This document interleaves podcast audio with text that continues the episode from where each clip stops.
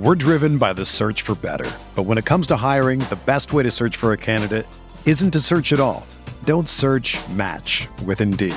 Indeed is your matching and hiring platform with over 350 million global monthly visitors, according to Indeed data, and a matching engine that helps you find quality candidates fast. Ditch the busy work. Use Indeed for scheduling, screening, and messaging so you can connect with candidates faster. Leveraging over 140 million qualifications and preferences every day, Indeed's matching engine is constantly learning from your preferences, so the more you use Indeed, the better it gets. Join more than 3.5 million businesses worldwide that use Indeed to hire great talent fast. And listeners of this show will get a $75 sponsored job credit to get your jobs more visibility at Indeed.com slash BlueWire. Just go to Indeed.com slash BlueWire right now and support our show by saying that you heard about Indeed on this podcast. That's Indeed.com slash BlueWire. Terms and conditions apply. Need to hire? You need Indeed. It's Jake and Andrew Spayde on the latest OBR film breakdown as we shift our attention to Bengals week by asking three important questions about the upcoming game, including looking at the Browns' structure defensively around Denzel Ward, what type of shape Joe Burrow is in, the coverage both teams will try to play in this one, and much, much more. We're all getting ready for this game. It's going to be a huge week one contest. Both sides are going to be pumped up. It's going to be a crazy atmosphere up in Cleveland. We're going to have you covered in the next few podcasts, getting you ready for this game. So let's get going with the latest OBR film breakdown. In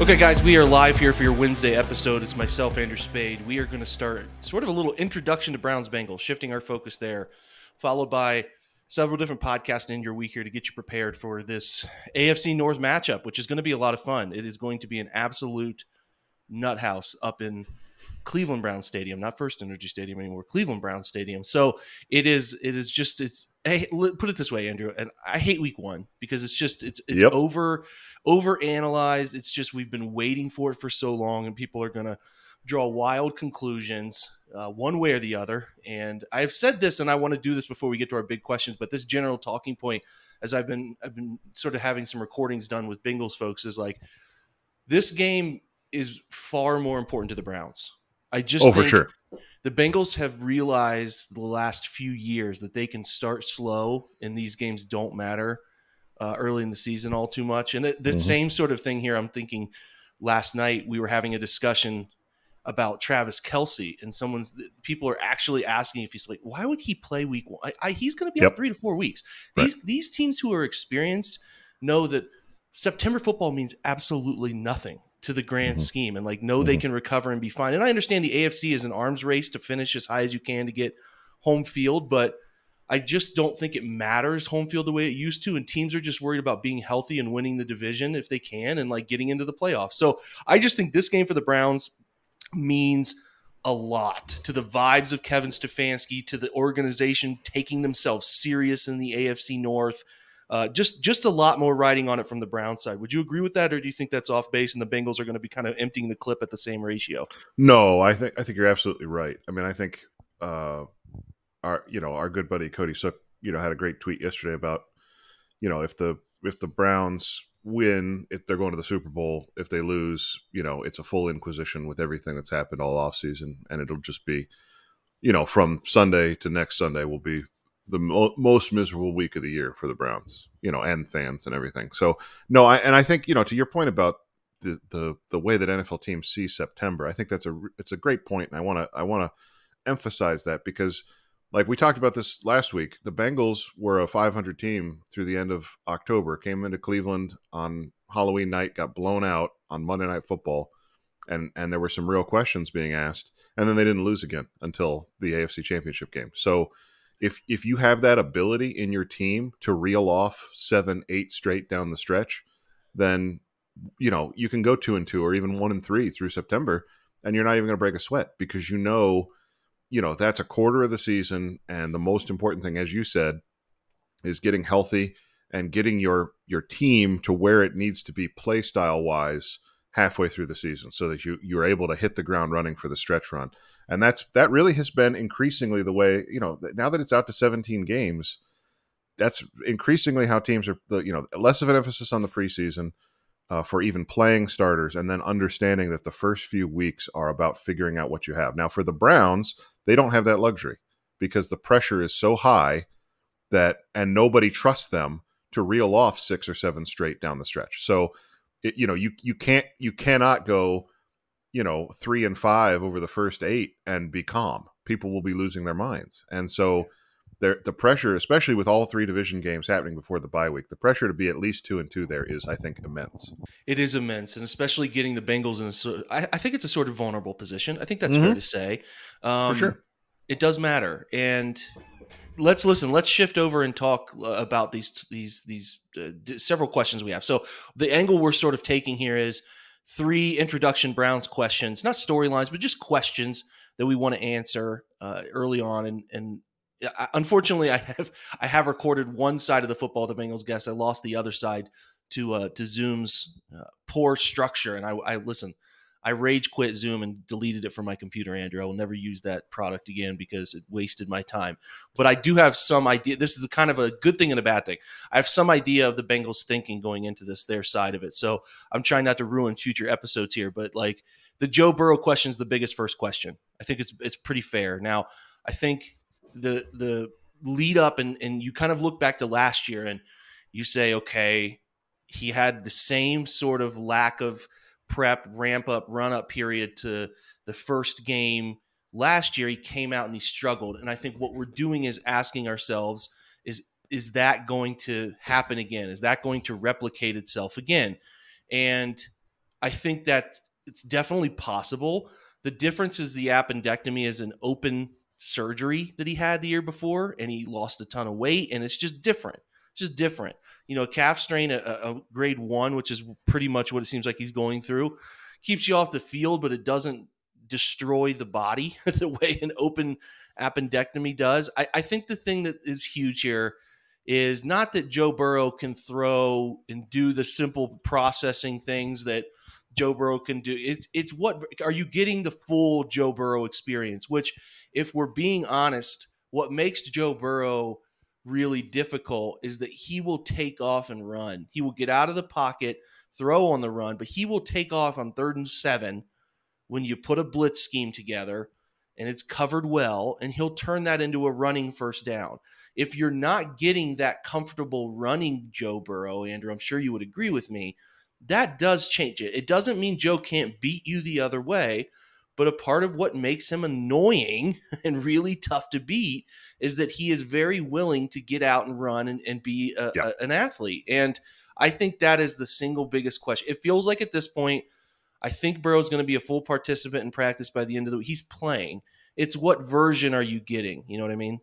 Yeah, and I think um I, I- I mean I, I agree with you that I think it's like 90 95% that he plays. I do think you know, there is like a little conspiracy. I, you know that I'm good for one of these a week, and Oh, and yeah. I, there's just there's a little part of me that just wonders if you know, to your point before, that they know that the season is long, and and the fact that he hasn't yet been a full participant, I, I just think there's a chance that they are trying to deke the Browns into thinking he's ready because they have not given him the full green light, and it's you know, we're, I mean, we'll see what happens with Wednesday practice, but but um, you know, he has not yet gotten the full green light, and so there's just a there's a little part of me that just wonders, and I'm sure it's mostly just the you know hilariously optimistic Browns fan, but just wonders if they hold him back just to be extra safe. But to to your point about him playing, which again I think is 90 95 percent chance.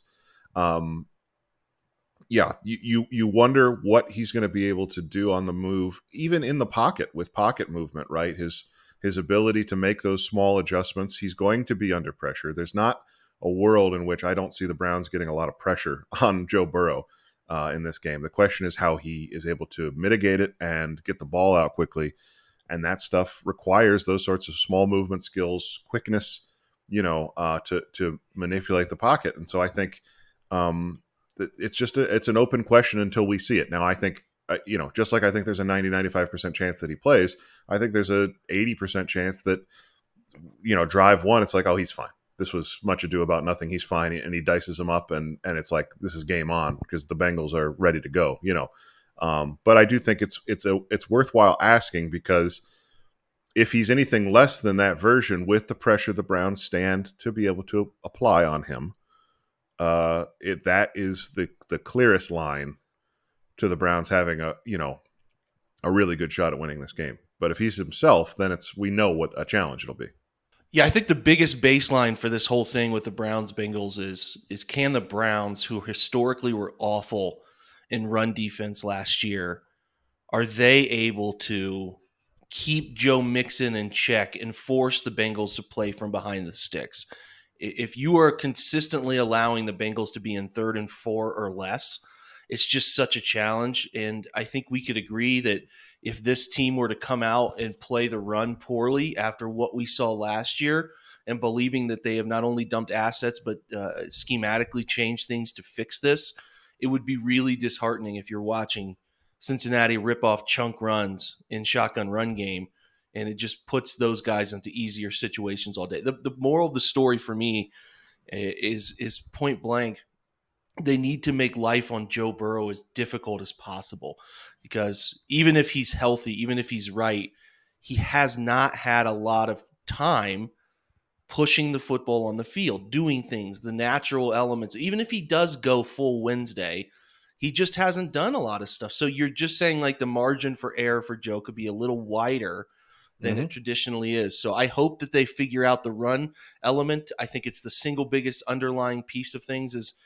making the game sit in the hands of Joe Burrow. Not that Joe Burrow can't still win, but just saying I would like them to to take that element of of uh, you know the annoying stuff Joe Mixon can do and really roll this into a situation where the pass rush is predictable and they they know what's coming as often as possible and they're in a good spot to deal with it that way you know what i mean i just don't want them to be yeah. able to create easy rushing yards that makes life on joe a lot simpler right if that makes sense no, for sure. We know that Joe Burrow can do it. He can take the team on his back. But given the injury and the fact that it's week one, you want to force him to do that.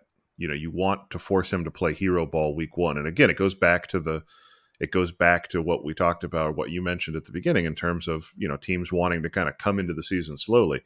The the dream for any of these teams is to is to get an easy week one victory where, you know, you're your 60% run in the second half because you've got a two touchdown lead and you just don't have to worry about, you know, emptying your playbook or stressing your quarterback, exposing them to, you know, undue pressure. That's the dream for any any team in week 1 is that you, you know, it's like the Ravens have the Texans, you know, and it's like they've got to be so excited to try out about half their playbook and then shut things down mid third quarter when they're up by, you know, 15, 16, 17 points. So, um, you know, this is a, this is a division game it's a big game, you know, for at least as you said for the Browns.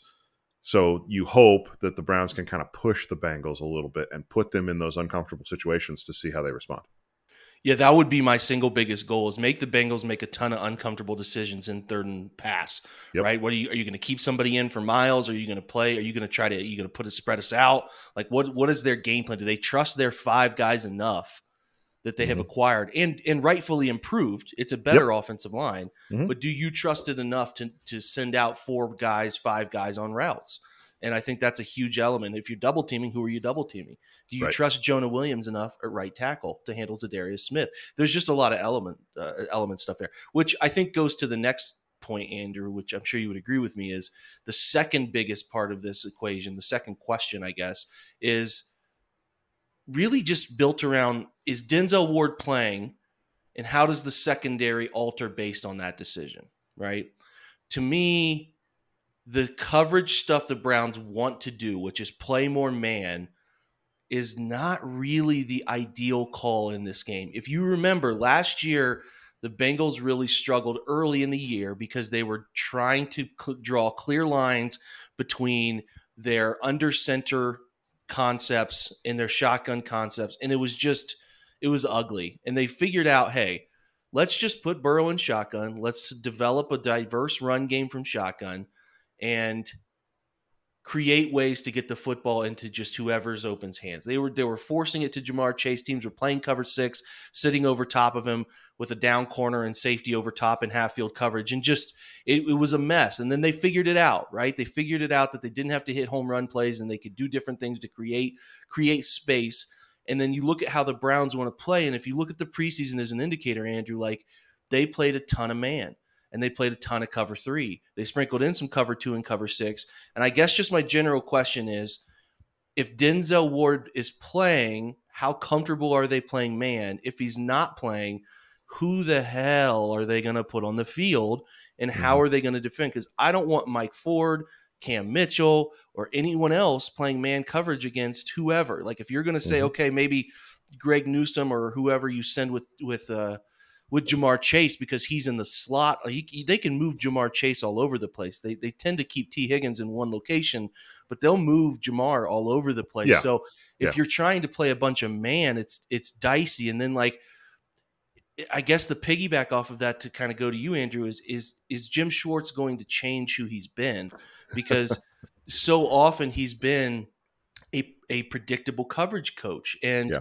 I think that what made Tennessee with his front pairing so successful was that they were deceptive from pre to post in Right. terms of snap looks, close to open coverage. And I'm just I just want to see how they're going to conv- like confuse Joe Burrow because I'll give Joe Woods some credit. That October game that they beat the snot out of the Bengals, they had Joe confused. They were doing Right. some moving coverage stuff that gave him a lot of confusion that caused a lot of checkdowns and a lot of quick throws, and they took advantage of that. So I'm just the secondary in general, Denzel, and then how they're playing the coverage. That because if you let Burrow just sit, hey, if Burrow knows, hey, it's cover three, there's some man, there's easy indicators, he's going to pick that apart. You know what I mean? Mhm. Yeah, yeah, it's not going to be a particularly challenging day for him uh, if that's the case. I, I yeah, I mean one. So there's like the specific question about Ward's injury availability for this game, and then there's the philosophical question about Jim Schwartz and how much uh, you know change he's going to make from the coach that he was.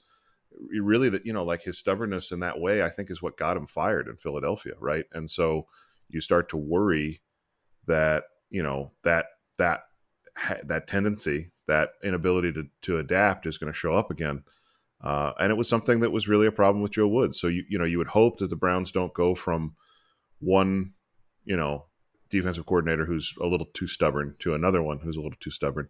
Um, and and to the point about Ward, if you're down your best cornerback against the Bengals, that is the perfect opportunity to be, show some versatility and be uh, deceptive and be different, so that you can kind of get through the game. Because I think you you feel okay about uh, MJ Emerson on Tee Higgins, right? I think I feel okay about that. I you Mhm. know no no you don't ever feel good about anybody on Ja'Marr Chase because of who Ja'Marr Chase is as a player and the sort of psychic connection that he has with Joe Burrow, right? But like you feel okay with Emerson on on Higgins, but now you've got Newsome on Chase probably, and then as you said, kind of question mark on Tyler Boyd. Uh, I like so you like one of the three matchups to be okay if you're playing man. The other two you're, you know, close to scared about. So it it really presents, like I said, the perfect opportunity to him to kind of for him to kind of prove that he he has kind of changed his stripes a little bit and is willing to adapt when the circumstances require him to adapt. And I think with being without Ward in this game would require some adaptation. It's well said. I, I also think there's uh, an element to like people saying, "Well, just throw three safeties on the field." Well, if you do that, you're not playing Right. man coverage. You're you're really just limiting sure. yourself to zone. Right. You, you you cannot have too many indicators for quarterbacks on the field. If you make them think less, you're in trouble with the really good ones. And Mhm. how I'm just saying how they navigate this. We'll see if Ward makes a miracle recovery over the next few days. I highly doubt it. If they Yeah. if they get a if they if they get into this game without him, I, I just sort of worry about that. And then it's you, Oh, know, you sure. can mitigate you can mitigate pass rush by just getting the football out quick. And I think Yep. uh, their plan will be to get the football out quick. So um, And- yeah, and, and anything Burrow else on trusts that one? his receivers to win, you know, Yes. in all sorts of coverage situations. So he has no problem taking a three step drop and then launching the ball bl- almost blind, trusting that Ja'Marr Chase is going to win. And that's the exact sort of nightmare for the Browns is you know, it's like the supercharged version of that Duck Hodges game from five years ago or whatever, where he was just chucking the ball down the field, you know, and um, I don't even remember who the receiver was at this point. Uh, was just winning on every jump ball or getting a penalty called, you know, and that was Mm-hmm. the the Browns cornerbacks were in hell all day because they were they just were overmatched man to man, and so yeah, you're you're either looking at as you said some from Schwartz's history some predictable zone coverages or getting you know a little toasty in man to man. I I think it's, it's going to be so interesting. I wish we were having this conversation, you know. Uh, 24 hours from now because I think we'll know a lot more about Denzel Ward's Yeah. status. Because Yeah. I think if he's coming back, he's got to probably get on the field on Wednesday. Again for me it's it's just like you see all these times and we and I, you do this with the Bengals with Lou Anarumo over the years here the last few years where it's like look at this thing they did. They they look at this they they completely changed some of who they are. I know we don't really totally know who the reworked version of Jim Schwartz is. The preseason's not going to give you that answer but I just think it'd be really fun for a change to be like look at this plan they implemented. Look how they did this that or the other to keep the Bengals on their on their on their heels right? And like that's the conversation that I think we would like to be having after this game is that that Jim Schwartz came up with a really creative solution. And that would really bode well for like you said game to game adaptation of concept. And um, I think it's just a huge it's a huge question a huge question of how they overcome that and I know they're having the same discussions we are and they they don't want to break in the back half right they Right. don't want to have too, too many issues so you- you'll take predictability over busted coverages every day of the week but right. you also need to make Joe uncomfortable. So how they go about that is going to be a massive storyline. So okay, we're going to take a break, come back, and then we have a couple more to hit on. I think we even have a bonus question to throw in there too. So um, you know, like I said, word from our sponsors, and then we will return. We're driven by the search for better. But when it comes to hiring, the best way to search for a candidate isn't to search at all. Don't search match with Indeed. Indeed is your matching and hiring platform with over 350 million global monthly visitors, according to Indeed data, and a matching engine that helps you find quality candidates fast. Ditch the busy work. Use Indeed for scheduling, screening, and messaging so you can connect with candidates faster. Leveraging over 140 million qualifications and preferences every day, Indeed's matching engine is constantly learning from your preferences, so the more you use Indeed, the better it gets. Join more than 3.5 million businesses worldwide that use Indeed to hire great talent fast. And listeners of this show will get a $75 sponsored job credit to get your jobs more visibility at Indeed.com slash Blue Wire. Just go to Indeed.com slash Blue Wire right now and support our show by saying that you heard about Indeed on this podcast. That's Indeed.com slash Blue Wire. Terms and conditions apply. Need to hire? You need Indeed. Mother's Day is around the corner. Find the perfect gift for the mom in your life with a stunning piece of jewelry from Blue Nile. From timeless pearls to dazzling gemstones, Blue Nile has something she'll adore. Need it fast? Most items can ship overnight. Plus, enjoy guaranteed free shipping and returns. Don't miss our special Mother's Day deals. Save big on the season's most beautiful trends. For a limited time, get up to 50% off by going to BlueNile.com. That's BlueNile.com. When you need mealtime inspiration, it's worth shopping Kroger, where you'll find over 30,000 mouthwatering choices that excite your inner foodie. And no matter what tasty choice you make, you'll enjoy our everyday low prices, plus extra ways to save, like digital coupons worth over $600 each week. You can also save up to $1 off per gallon at the pump with fuel points. More savings and more inspiring flavors make shopping Kroger worth it every time. Kroger, fresh for everyone. Fuel restrictions apply. What's up, guys? It's Jake again, here to talk about what I do believe is the premium place to buy tickets for your NFL season this year. You go into Browns games trying to find the best prices. Should you wait? Should you not? You know, week one is creeping up on us, but there are some really fun games on that home schedule, and you can get any of them using the Game Time app. That is gametime.co if you're on the web browser, but the app is where it's at shouldn't be stressful to buy tickets. And man, Game Time's the fastest, easiest way to buy those tickets for any sporting event, local, whether it's, like I said, you're going to Browns games or you want to go to concerts, comedy, theater, anything. They got killer last minute deals, price guarantee, all the stuff you need so you can stop stressing over tickets, start getting hyped up for the fun you'll have.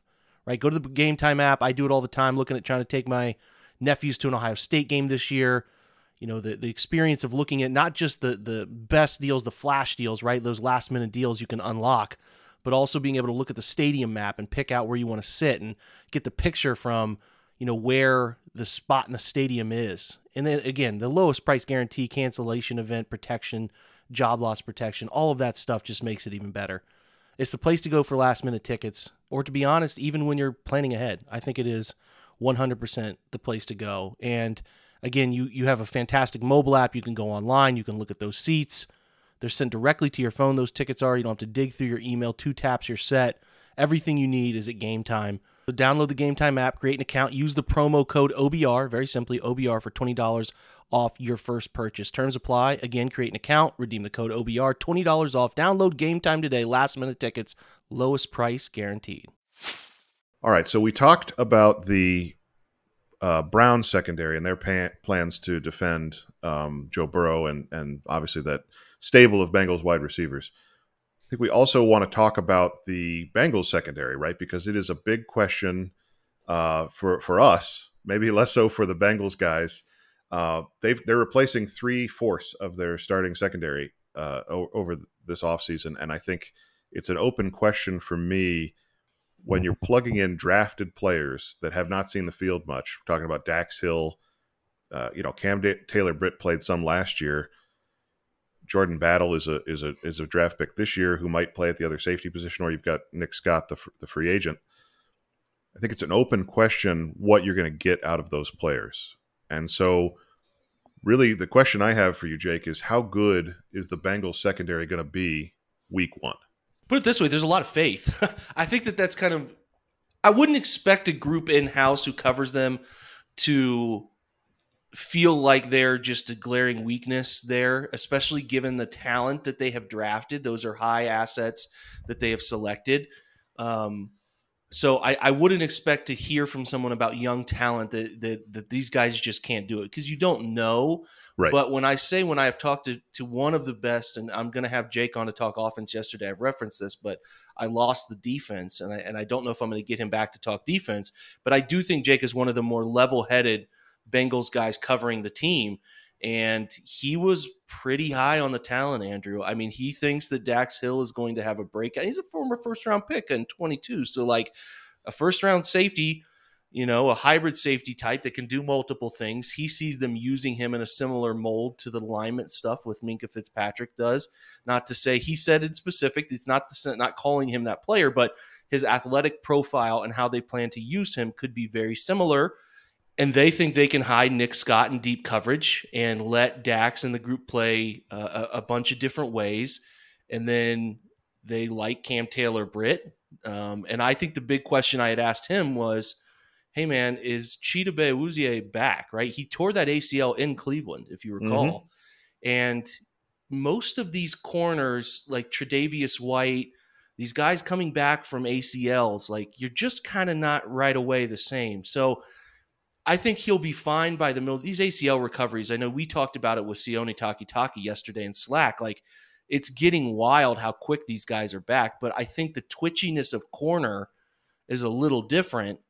And like the ability of a yep. corner to be right away ready to go is different than a lot of other positions. So he said he's he said he's looked good. He's looked healthy. He looked twitchy, but he hasn't – he hadn't gone a ton until late in camp. Like he didn't get any live action in the preseason and stuff. Like that's just an element of what we're watching because if you don't have Chido, it starts to get like you have to put DJ Turner, the rookie, on the field. And listen, I again, I would not expect, given the nature of the selections they have made and the signings that they have made, for a Bengals analyst to be like, this is a giant question. I think they're broke and whatever, whatever. Right.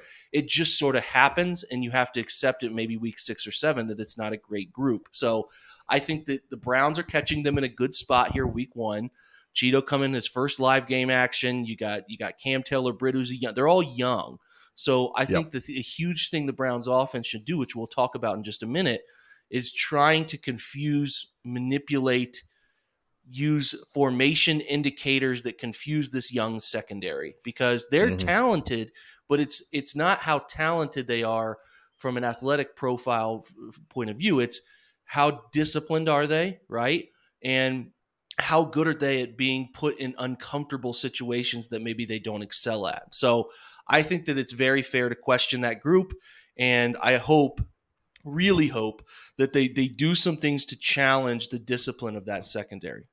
Yeah, I, I I'm talked about replacing three quarters of the secondary and then neglected to mention that the the fourth guy that's coming back is recovering from an ACL that again yeah he tore the last day of October. So you're talking about you know a 10 month recovery there uh, for a player who is 28 and i think that's part of it too right? Is it it's one thing to tear these when you're a younger guy. The older you get the more that you start to worry about the burst coming back the same way and you, you start to not trust it so maybe you give more cushion those sorts yep. of things uh, yeah i think so so yeah i think it's fair to say you know at least uh, sort of half question marks for both of the cornerback positions, Awuzie and Cam Taylor Britt. And then it's a it's you know, we've seen a little bit of what Nick Scott can do in, in LA. Like you said, they're gonna probably try and hide that deep player to a certain extent. And then Dax Hill is, yeah, highly drafted, but I think it's fair to say that any any draft player I think you have to treat as a sort of coin flip. So if you're if you're counting yeah. on multiple drafted players in your secondary that you haven't seen in game action, I think it's fair to assume half of those players aren't going to pan out, right? Yep. Like yep, yep. The, the you know, and we can look at the Browns defensive tackle room as a sort of guy. I mean, that was less than fifty percent, but it's the same thing. Where last year we are saying, well, you spent a third round pick on Jordan Elliott, you spent a fourth round pick on Tom, uh, Tommy Togiai, you spent a fourth round pick on Perrion Winfrey. One of those guys has to hit. Well, they went over 3. So it is possible, like you said, by midseason that it's like we thought these guys were here, you know, sort of, you know, uh, above average starters, and now we're seeing that they're more replacement level players. Maybe they're not the worst guys in the league, but certainly it's not the same as when you had Jessie Bates and Vonn Bell back there, because that's the other half of this, right? Is it's they're not replacing, you know, off the street guys. They're replacing Jessie Bates as a Pro Bowler, Vonn Bell, one of the smartest players in the league. Those are those are changes, and so the hope is is that the Browns can kind of manipulate what the Bengals do, uh, dictate the coverages a little bit to give themselves some opportunity. So to that point, Jake, my next question is how does the Browns offense approach the Bengals? Uh, what areas do they look to exploit? They've got more matchup creation ability than they did last year because of the Swiss Army knife ability of Elijah Moore, mm-hmm. because of the uh, you know Jordan Akins can play split out wide the same way that David Njoku can you could go 12 and still have, you know, four quote unquote wide receivers on the field, right? You could you could have two tight ends on the field and neither of them be inline blockers with with the personnel that they've got. So how do the Browns find those favorable matchups against this secondary and try and c- kind of go around and test each of these individual elements and see where they can find those weaknesses? Yeah, early in the game should give us an indicator, right? Like what are they living in? If they if they don't want Mike Hilton on the field, we, as you and I have discussed, like Mike Hilton is a dangerous weapon. He's a weapon yeah. from a nickel play the run physicality standpoint that you Great just blitzer. don't see a ton of. He can take on every he for his size, he takes on guards pretty well. Like he can play. Um, the question is, will the Browns try to use 12 personnel to to get him off the field as often as possible? Right. Um, if they do that, will the Bengals just say, "Screw it, we don't care. We don't want to put Markus Bailey or team Akeem Davis Gaither on the field, and we will just keep Mike Hilton out there because we view Jordan Akins more as a receiver anyway than a tight end.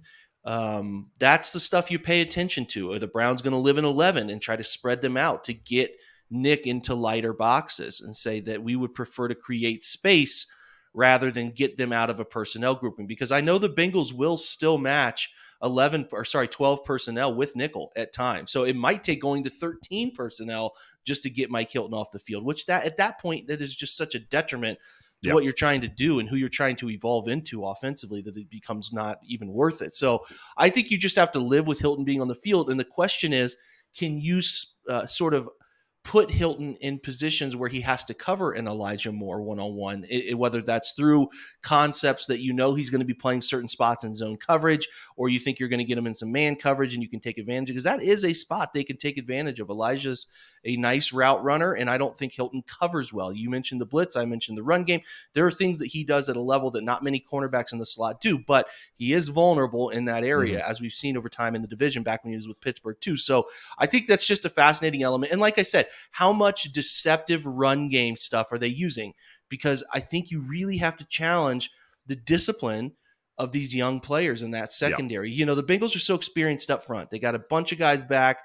Um, and I think that's an under discussed cool part of this matchup now, Andrew, is that like the coaching staff consistency on both sides. Yes. I know the Browns turned over the defense, but the roster consistency and coaching staff consistency lends itself to being like, this is pretty cool. Like we know who most of the players are, and it's just really storyline driven, which is what we're talking about here. But like at that point, you know, if they're the same team up front, they they don't have Joseph Ossai for this game more than likely. They do. They're going to have to play their young first round pick Myles Murphy. Um, the two linebackers are very experienced. I don't expect the Browns to create any easy stuff up front. Is my point. The way they can create some easy stuff is in the back half with some manipulation, and that largely comes from being able to run Nick from gun in a variety of ways. Mm-hmm. And then you start to get them conflicted on playing the run, getting your run fit down, and then you get them with some play action because mm-hmm. the Browns need to create a chunk play somehow, some way, create a couple chunk plays in this game. So I, I think it's a huge like we're talking about Jim Schwartz and what's he doing, and we the thing that sucks about seeing how he handles coverage is we won't know. I mean, because you can't see them in the broadcast view, so we won't really have a great idea unless they give us the Browns create some big plays and they do the wide camera angle replay. Um, but on offense, it, it to me comes down to like if if Schwartz coverage secondary stuff is what we're paying most attention to on the defense. On offense, it's how are they using personnel to create advantages or dis like putting themselves at a disadvantage? Are they hurting themselves or helping themselves? And and then from there, it's like how are they handling the shotgun run game to create that? You know, Kevin is obviously changing who he is, but at his core, he is still trying to make teams think the run is the pass and the pass is the run. And like that's a huge part of who he is. That's a huge part of who they should still be, even despite getting away from more of the under center, turn your back to the defense stuff. So I'm just super interested in that, Andrew, and the pistol stuff, like how they look using that sort of, you know, look to keep Deshaun and the gun a bit more comfortable and, um, and like, oh God, it's so, I'm just, there's a lot of elements to this game that are so fascinating from the Brown side because they've, you know, the staff is the same on offense, but they're recreating themselves, right? So, I just am, am really interested to see ways in which they know who the Bengals are. Now, Lou Anarumo has never been afraid to, to, to take a game plan and who they've been and bottle it up and throw it in the trash. But I think the Browns should have a good feel for who the Bengals are and how prepared do they look for those – you know, I again, I think the Bengals are a rare team, one of the most coaching staff collective consistency in the NFL. The Bengals are, uh, and I know how frustrated you and I have been that their coordinators haven't been hired. So I just think that the Browns should have a pretty good feel for who they are on both sides and put together a game plan that really challenges them. It would be very disheartening to be in the second quarter and just feel like they have no traction gained on mm-hmm. offense. So mm-hmm. I hope that they're creating early, they're looking early possessions at what the Bengals are going to do to react to personnel groupings and then trying to establish some sort of run look that's going to create some confusion maybe that pays dividends later in the game you know what i mean? I do. I do and i think i think that's you know that's the chess game that happens in these matchups that as you said you don't even really see it play out until you're reviewing it later because you can't see how they answer and how they how they adjust their coverages to to what the browns are doing personnel wise but i think Specifically for me, I'm just curious about the Elijah Moore situation and how he is used because we talked about this all preseason. The amount of out of the backfield stuff that he's done. I with this particular team, I I don't. I correct me if I'm wrong or you see something that I don't, but I don't see the advantage that that gives them bringing him into the backfield a lot here. I think what I want to see them do is like you've talked about manipulating the the Bengals through the tight end usage, right? Using Akins and Njoku to get the numbers the way that they want on on the outside coverage wise. And I think having another pass catcher at a true wide receiver position is part of that as well. And and I think Cooper and Moore swapping off who's in the slot and who's outside is another way that they can they can also play with that. So uh, really just interested to see I mean, you know, he he Moore is the biggest offseason acquisition on the offensive side, I think. And so, you know, how that looks first time out against a team that you need that kind of his kind of skill set against, the ability to win one on one. How they deploy that is something I'm going to be totally locked in because that will be obvious from the TV copy. That'll be obvious what he's doing, how busy he is. and how I mean, how frankly, how gimmicky his role is versus how sort of, uh, you know, what's the word I'm looking for? How traditional it is. Yeah, that's right. I think Goodwin's return might help with alleviating some of that stuff. Um, Good point. That's a great point. gimmicky stuff. I really hope so. But all right, listen, this has been a great intro to Bengals week. I think we're going to get even more granular over the coming days. Uh, visit with some guests. Like I said, I already have one half recorded. I'll try to get another half recorded that get a Bengals perspective on this thing. And then before you know it, Andrew and I will record a Saturday sort of college Big Browns thought pod, and then Sunday will be game day. It'll be here before you know it. So, uh, plenty of stuff going on uh, on this channel, and obviously on the website too, as we as we prepare for uh, what is a a massive uh, anticipation through the roof week one type of game here that is uh, has a chance to be really just a weird game. These these these games with so much hype are often such a weird weird sort of thing. So um, Andrew, listen, thanks for taking time here, man. I know this is uh, pod's getting out a little late. This is on on my end being two hours two hours behind. So thanks for being uh, willing to record in the morning, man. I, I, I appreciate you. Glad to be with you, Jake. Okay, so that's a wrap on um, today. We will check back in later in the week, um, you know, with a couple different pods, and then we will, uh, you know, be ready to to roll into the weekend and have some thoughts for you about what the Browns do, why they do it, and how they do it. So, check in with the OBR Film Breakdown throughout the week for your podcast needs, and then we will be here on the OBR website with plenty of coverage there as well. So, like I said, thanks for stopping by. I appreciate you guys. Rate and review the pod if you can. Always appreciate that stuff very much. And then I still think you should be joining the OBR website. If you haven't taken that leap, please do so. It will really be beneficial to your Browns fandom. So for myself and Andrew, thanks for stopping by and go Browns.